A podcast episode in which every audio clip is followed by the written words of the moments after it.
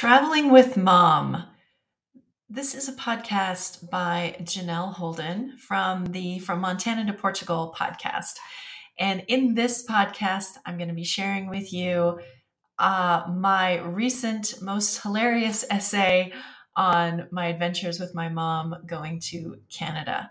So if you are new here, I just want to do a very quick intro. Uh, my husband and I are moving to Portugal and we are still stateside, so we live still in Montana, although I'm sure that is about to change. So it's going to be a wild ride this summer. Make sure and tune into this podcast to get the latest and greatest. This particular essay is about a, a recent trip to Canada with my mom because we're still stateside. So I hope you enjoy it. Please do subscribe and come on over to Substack and play there. It's such a great, great place. Okay. So there's pie in the trunk. My mom pulled up to my house about 30 minutes after our departure time, which was 15 minutes before our original departure time. This meant we were actually 15 minutes early, a near miracle.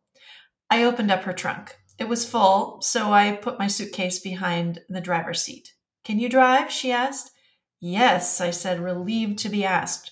This headed off the normal first argument of our trips together, the one where I tell her she's driving too fast and she tells me that she's not and to mind my own business. I've got all the stuff in the back, she says. I think the pies will stay cold. What kind of pies did you bring? I ask. Chocolate cream pie with regular crust, lemon meringue with gluten free crust for you, and a sugar free pudding mix. Oh, and a kuchen. Kuchen is a family favorite. It's a German coffee cake that is made with cream and dried fruits on top. My mom turns 80 next month, and she still travels with homemade pies and cakes. We're only going five hours north by car to Canada on this trip, but when she went to Mexico on a family trip, she bought she brought a sour cream raisin pie with meringue on top that she had made, wrapped up with another pie plate on top to hold it in place, and enough saran wrap around the two to cover an entire naked person's body. On the trip to Mexico, she slipped the pie plates between her clothes and her suitcase and hoped it would make through it through customs so that everyone could have a piece of pie when they celebrated her and my father's wedding anniversary. It did. But also, she carries baked goods surprises. When they arrived at the airport in Los Cabos and took a cab to the hotel, my mom calmly asked her grandchildren if they would like a slice of homemade huckleberry banana bread during the ride. When they said yes, she pulled a loaf out of her purse along with butter and knife and spread some on each slice. It's the stuff of our family legends. After we established that the pies were safely ensconced in the trunk, this time they were in an actual Tupperware pie carrier, she whipped out her phone to call a friend to see which car wash, there are only two, we should go to in Shelby, Montana on our drive north. Her friend's husband answered. Linda? he said, clearly worried she was calling because something was seriously wrong. Oh, hi, Alan, she said. We're on our way to Canada, and I was just wondering which car wash you would recommend in Shelby. Alan proceeded to give her the rundown on which one was best. They decided on the automatic one so that we didn't have to get out of the car, and I tried very hard to remember this exact conversation so I could submit it to Progressive for their commercials on how to become your parents. She hung up and said, Now for the birthdays. Huh? I said. She pulled out her phone, opened up the Facebook app, and started to tell me whose birthday it was on Facebook today. I made comments like, I thought that person wasn't on Facebook anymore. And she said, Oh, she is, just not that much. Uh huh, I said. It was much better than the Guess Who Died Today game we occasionally play. My mother loves Facebook, and it loves her. People stop me on the street and tell me how much they like my mother's Facebook feed. She is careful not to post any, quote, old news and updates her feed in real time. She proudly told me that Facebook recently offered to pay her as a creator, but she wouldn't do it for the money and that she takes Facebook birthdays seriously. We know this. Each family member worries a little bit, okay, a lot, about the photos she'll post of us on our birthdays. We pray that she won't post the ones where we've had the worst haircuts of our lives, look chubbier than normal, or are wearing weird clothes or glasses that are no longer in fashion. If we're lucky and we've been good to her, she'll post a photo where we look better than normal on our birthdays. Then she'll call us to remind us to like every single happy birthday we get on our post and to thank each person personally who commented happy birthday. In Shelby, we pull into the car wash, and she announced that she was going to paint her nails. Now, where is it? she said, rummaging through her purse. Oh, there it is, she said, holding up a bottle of nail polish and starting to slowly asphyxiate us with nail polish fumes while the car wash is running and we can't open the windows. I gasp for clean air as we get out for a quick pee before we drive the last stretch of U.S. interstate before entering Canada. We've done this drive hundreds of times together to visit my sister and her family. The first time we went together, I was a little girl, and it was my first trip to the big city. A week before we left, my mom told me, We're going to Calgary. And I heard, We're going to Calvary. Now, Calgary is a city over a million people in Alberta, Canada. It's known for its Stampede Rodeo. Calvary is where Jesus died on the cross. Since I grew up with gospel music for entertainment, this didn't seem like a big surprise or extraordinary that we were going to somewhere called Calvary. After all, most of the songs that I listened to were about going to Calvary or the road to Calvary. But I was surprised that we had to drive through four lanes of heart stopping traffic to get there, and there was no cross at the end. After the car wash, Mom insisted on driving to the border since it's, quote, her car. If you haven't driven with an 80 year old driver lately, well, you are missing out on an adrenaline rush that rivals Disneyland's best ride. Every time the side of the road neared, I took a deep breath and prayed it wouldn't be my last. About 20 minutes from the border, my mom asked me to get my passport ready, even though, quote, getting it ready simply requires it being pulled out of my wallet. And then we discussed our border strategy. One, will we mention my nephew's fake chewing tobacco that he had expressed shipped to my mom's and that doesn't have nicotine but isn't legally sold in Canada, even though it's meant to help people get off of chewing tobacco?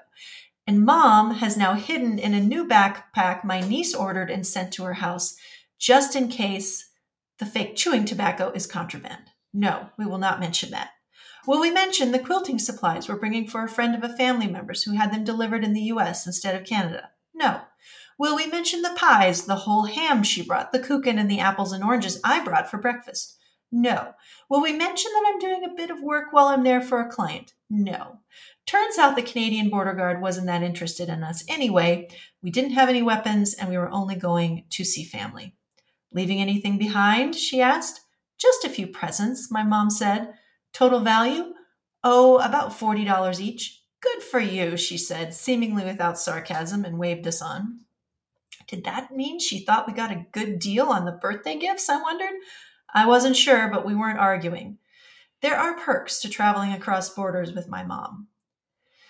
The hardest part about leaving the US behind is leaving our self service behind. We both use Consumer Cellular, a discount provider, and it doesn't have any coverage in Canada. Nothing, nada, zilch.